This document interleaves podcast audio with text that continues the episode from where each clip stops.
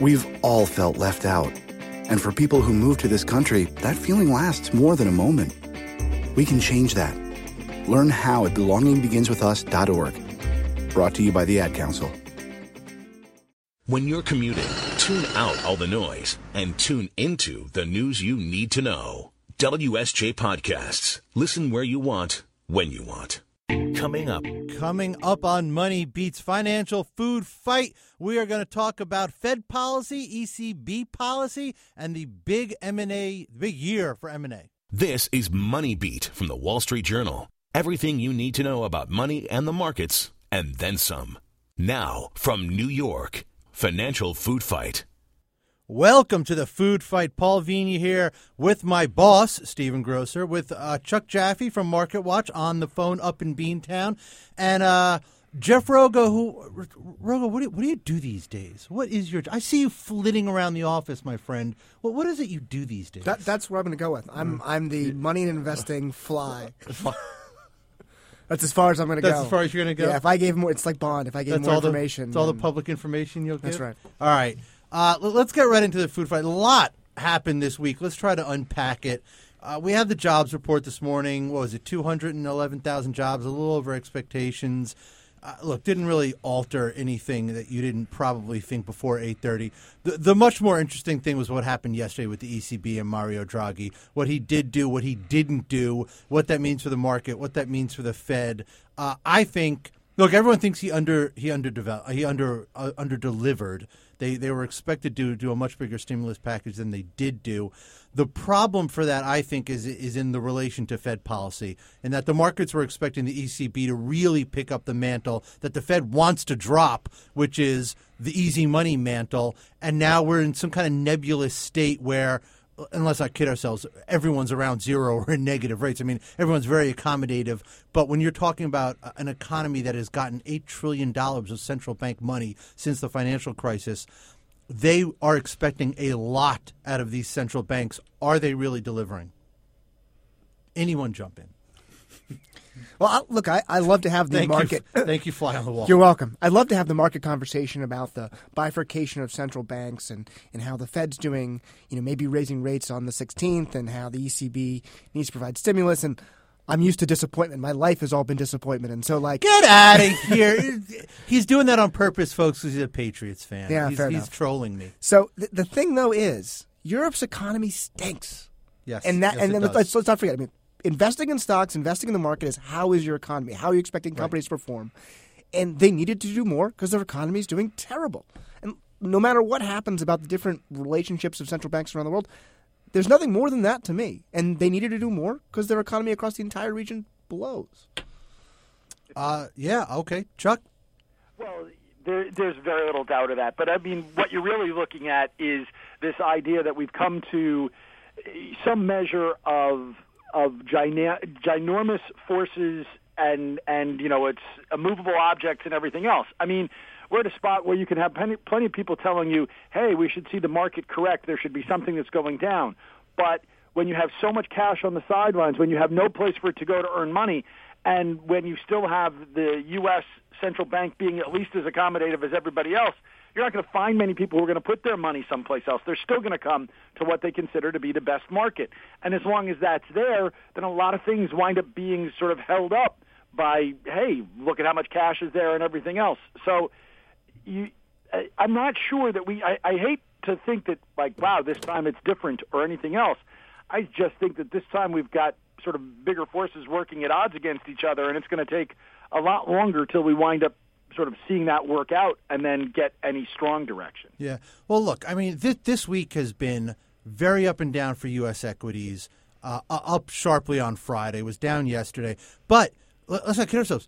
On Thursday, the Dow and the S and P fell back into the red on the year, meaning that they've really gone nowhere. European equities, as bad as the economy is over there, European equities have had a very good year. And they've outperformed largely because the ECB launched its stimulus Right. in you know the spring. I mean, you saw. I mean, U.S. equities coming into the year, everyone expected them to be the one that outperformed because the U.S. economy was well, not great, was stronger than everyone else. But that didn't happen. Japan and Europe outperformed because that's where the QE was, mm-hmm. and the the QE had you know was no longer in the U.S. Right, but they also have the currency basis. If you're in the United States and you're trying to invest in Europe, the dollar's been surging through the roof. So it hasn't been a difficult trade, at least in one regard.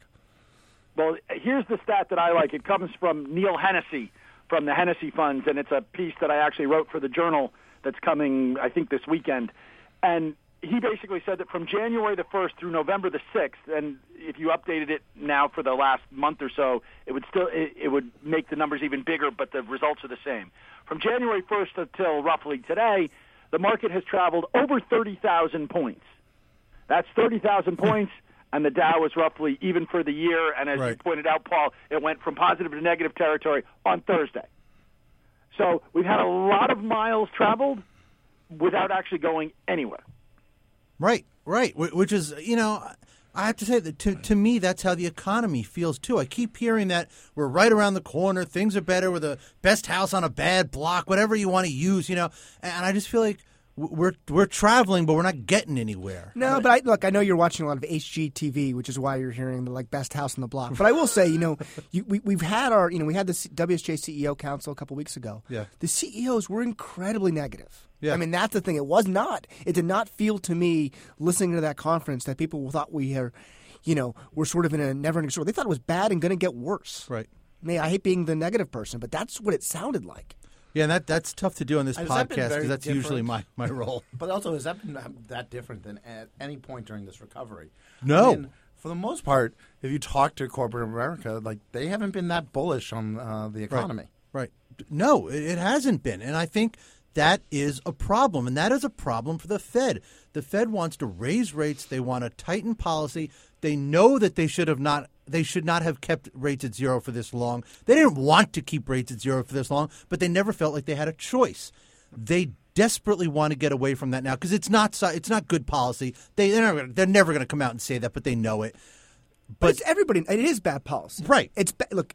We were talking about returning to normal. You can never return to normal if your rates are at zero. You talk about what happens if there's another crisis. If you have no more bullets in the gun, Yeah. there's not. What do you do? Like it. It is smart policy for them to get rates higher as soon as possible. Yes. The trick is doing that in this economy. When you have, you're talking about CEOs not feeling confident. You look at the business investment numbers, they're not good. Consumer spending has never been very good throughout the recovery. I mean, ISM this week all- was terrible. ISM, all these numbers, yeah, Chuck, jump in. But Sorry. you can't give you can't give everybody what they want. No. So let's go back to the analogy you were making, Paul, about about you know best house on a bad block or whatever it is. Well, again, if there's all this money on the sidelines and there's no place else that's attractive for it to go, mm-hmm. You're still not going to wind up seeing the money flooding out of the market, and you still have all the money on the sidelines. At some point, somebody has to say, you know what? There are some bitter pills to swallow. Truthfully, a small increase in interest rates is not much of a bitter pill compared to some of the stuff that we're going to have to choke down if they don't get this done soon. Yeah, but w- w- without a doubt, you know. But again, you talk about where the money's going. Look, you had you had uh, uh, junk bonds doing some great business earlier this year. Debt has done great business throughout. Uh, real estate, you know. I mean, I hear all these stories about Chinese investors are looking to move their money and put it in U.S. real estate. I mean, the, the fact of the matter is, people are looking uh, to get to your point, Chuck. People are looking for the return wherever they can find it. And yes, in the numbers of the U.S. stock market until this year, you saw it going up, and in the numbers of European equities, you see them going up. But not as much money is going into those places as, as it used to. People are looking for different places to put their money. But ultimately the we have to get through whatever we're going to have to choke down. And nobody ever said the market comes with a guarantee that you're going to make money every year or that you're always going to go straight up. At some point, people have to say, you know, we have to be willing to allow the market to have its normal ebb and flow because we're away from the normal at this point. Yeah, that was funny. In, in, in October, remember we had the couple weeks of selling, and the reaction when we were talking to people on the street was, "This is good. This is healthy. We needed this. We, Right, we need, right. you know, it wasn't a capitulation, but we need these moments where people you know rebalance and Yeah. re-understand what they have." And then you know what happened two weeks later? The Yeah. market rallied. It was like it Yeah, never happened. The, the reality is, no, everyone talks about that being a good thing. Nobody really wants it, though. Uh, let's take a quick break. We'll come back in a second, and we will talk about one place where money is flowing, and that is in the. We've all felt left out. And for people who move to this country, that feeling lasts more than a moment. We can change that. Learn how at belongingbeginswithus.org. Brought to you by the Ad Council. The M&A market. When you're commuting, tune out all the noise and tune into the news you need to know. WSJ Podcasts. Listen where you want, when you want.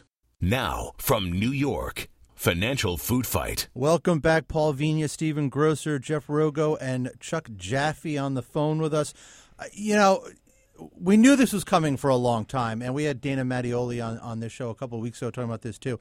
Uh, but this week, merger and acquisition business crossed over a threshold of setting a record for the amount of money done in a year, right, Grocer? Four point three trillion dollars in announced uh, M and A activity or right. announced uh, deals, um, and the U.S. crossed two trillion. Most of the volume, or you know, almost fifty percent of the volume, has been here in the U.S. It's 2.1 trillion. Um, that's unusual. Yeah, is that uh, percentage? Uh, the U.S. Changed? has never is crossed. Usually higher or uh, lower. Uh, the U.S. the record previous record was 1.58, um, and I think that was in 2099.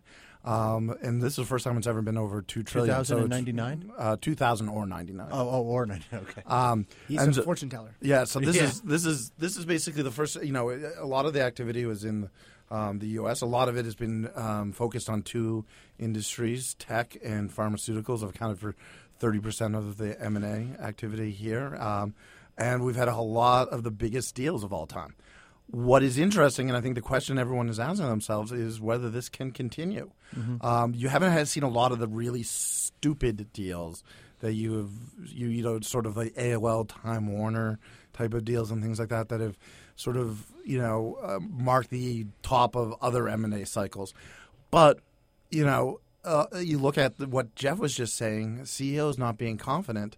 I mean, you know, this is a game. You know, if the if the CEOs aren't confident, they're not going to be out there buying. So how long, And, long and do I they think think? I think Jaffe, you're going to have an opinion on this too. I mean, why are these deals getting done? Is the real question. I mean, what what's behind it Well, that I is mean, there's a, spurring there's a all this variety money? of things behind it. We've had a number of them that have been tax inversion deals, and that's about can you repatriate money at, at lower tax rates.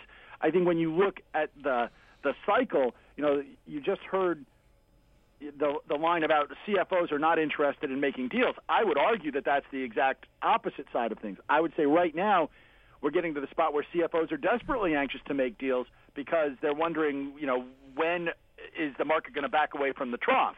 If you look at traditional cycles, when you wind up seeing merger activity heat up, you go to the silly stage. That's the AOL Time Warner stage. We haven't gotten to silly yet. Well, I don't know. I don't know if we can say that. I mean, Well, most of those things at the time they thought they were a good idea. You don't you don't recognize a silly stage true. until to a year later. I also say the thing that's also really helping this is what we talked about in the beginning, which is they're able to fund these deals. I mean, given what's going on in the debt markets, they're able to fund these exactly. deals. It, it feels like there's a lot of things in this in the toolbox that make me think like this may be the top. You talked about inversions, and the government may do something about that next year. You're looking at the debt market. Stocks have been quiet. If they have a weak year, that usually can, can hit. I mean, there's a lot of things going on that are helping M and A. All of those have to stay together next year, and then add a level to keep this well, going. I, I'd say two things. First of all, the debt markets have been very open to M and A and low for years, and it didn't really take off until this year. Secondly, when we talk about the silly stage, we're really talking about horizontal versus vertical deals. AOL Time Warner was a vertical deal, whereas you know you look at Pfizer, Allergan, that's tax, but it's also grabbing market share. And a lot of the deals we, you've seen within the semiconductor space, whether it's the you know Anheuser Busch. SAB Miller, it's grabbing more market share because that's the like you know it's it's basically taking your synergies, cutting costs, grabbing market share. That's the way people can grow their um, their sales right now. I think Paul Right, because five they're bucks. not- Yeah, Uh, he- what? I- we was the first one to put synergies in an M and A conversation. Yeah, I know. I know. Okay, okay. Uh, a- and look, part of that is because the economy basically stinks. There's not a lot of growth. But but Chuck, I want to bring you in on this because you mentioned Pfizer, and I know Chuck, you have an opinion on Pfizer. You know, these deals sound fine, and they're certainly great for the bankers, and they're good for the lawyers, and they may even be good for the executives.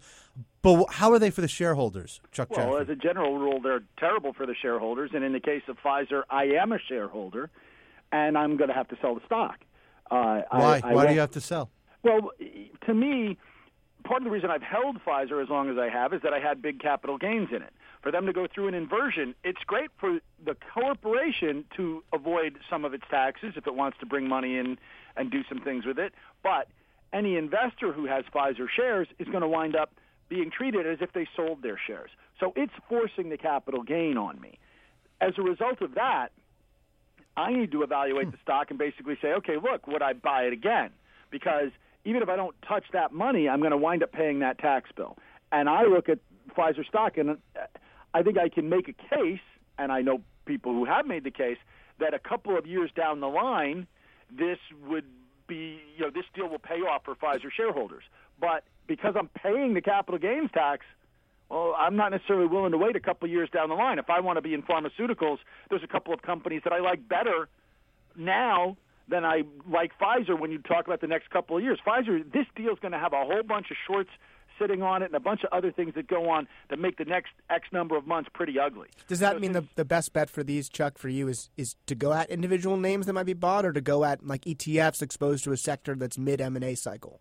Well, I mean, I do a little bit of both in my personal portfolio. So I'm I'm looking at you know both sides of things. I might go the ETF route and say I'd rather put the money in that direction, but I'm an investor who's always sort of said, look, I understand the balance sheets. I want to find a few things that I want to own and industries that I want representation in and what have you. And when one of those companies goes through an inversion, they take away my ability to control capital gains.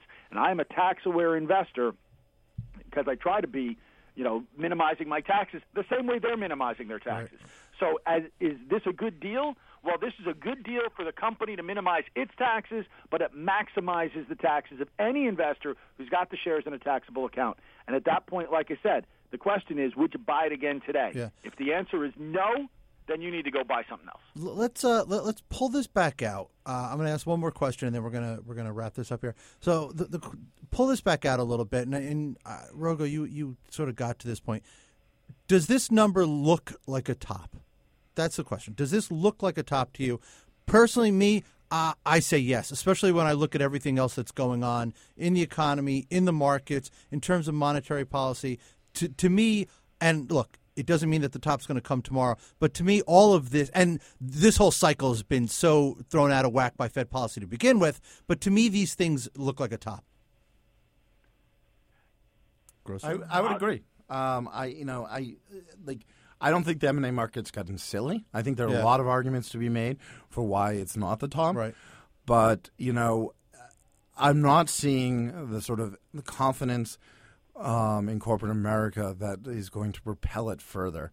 I think you know. You, you mean the confidence that corporate America has, or confidence that people have in it? What, what no, no, I mean confidence from the CEOs. Yes, right, I, right, right. I, I, like that needs to propel it further. And if the stock market starts pulling back, I think that's going to throw a lot of cold water. I don't think it's a market top. You don't. No, I, I don't. I mean, I hate to try to forecast things like that. That's so out well, of my nature. Look, but, but I sort of agree on this one with Jeremy Grantham who um, would, by the way, tell you that he's not so much a pessimist as, as maybe you are all just a little too optimistic. But he basically has said, and I tend to agree, you don't see bubbles bursting and all those other sorts of things happening until there's some measure of euphoria. So I think you could make a case that the market is overvalued and it needs to come down and it needs to get more of a shakeout than it's had. But until we sort of see everybody going, hey, I got to get my money in, now's the time. I mean, cash in on on this last stage of deals or whatever it is, I don't think we're getting there. I think uh, this is one of those cases where, yeah, I think there's trouble coming, but I don't think we're there yet because as long as we've got enough worry to climb, you know, we haven't gotten to where there's no wall of worry. Right. And right. and when we get to where there's no wall of worry, that to me yeah. is when you're going to go. Uh, Rogow, last word, and I actually do mean it. Last word. Top. All right, there you go. All right, uh, three to one, and, and, Chuck will probably end up being the one who's right. Everyone, thanks for listening. We will talk to you on Monday. WSJ Podcasts. Listen ambitiously.